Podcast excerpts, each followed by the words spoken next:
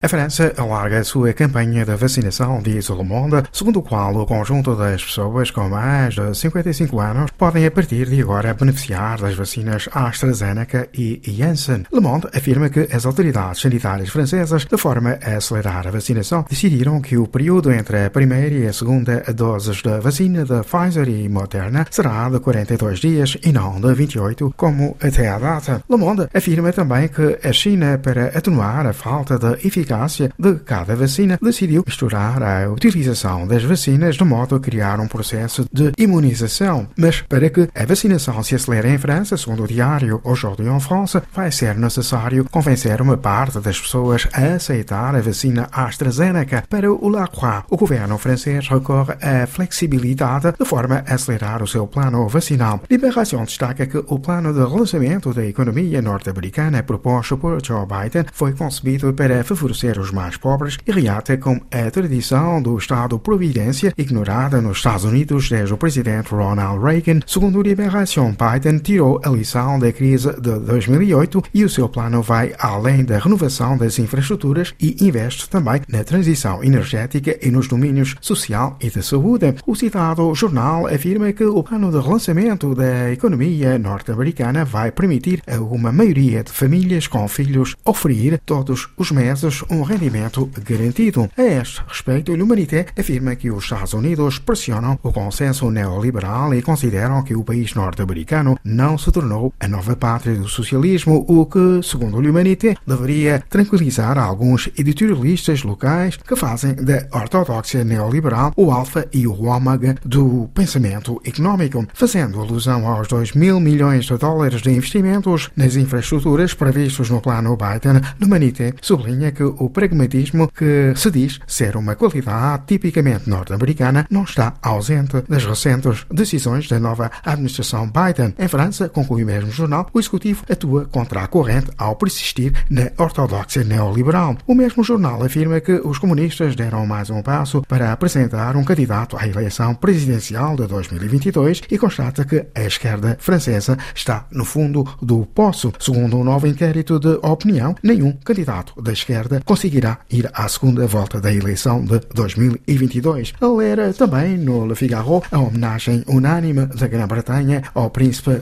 Philip. Le Figaro afirma que a Grã-Bretanha está unida atrás de uma família real cujas raízes e legitimidade estão na história. Quanto ao Le Monde, destaca as cinco noites de violência na Irlanda do Norte e afirma que o Brexit ameaça a paz na província britânica, cuja comunidade protestante sente-se traída.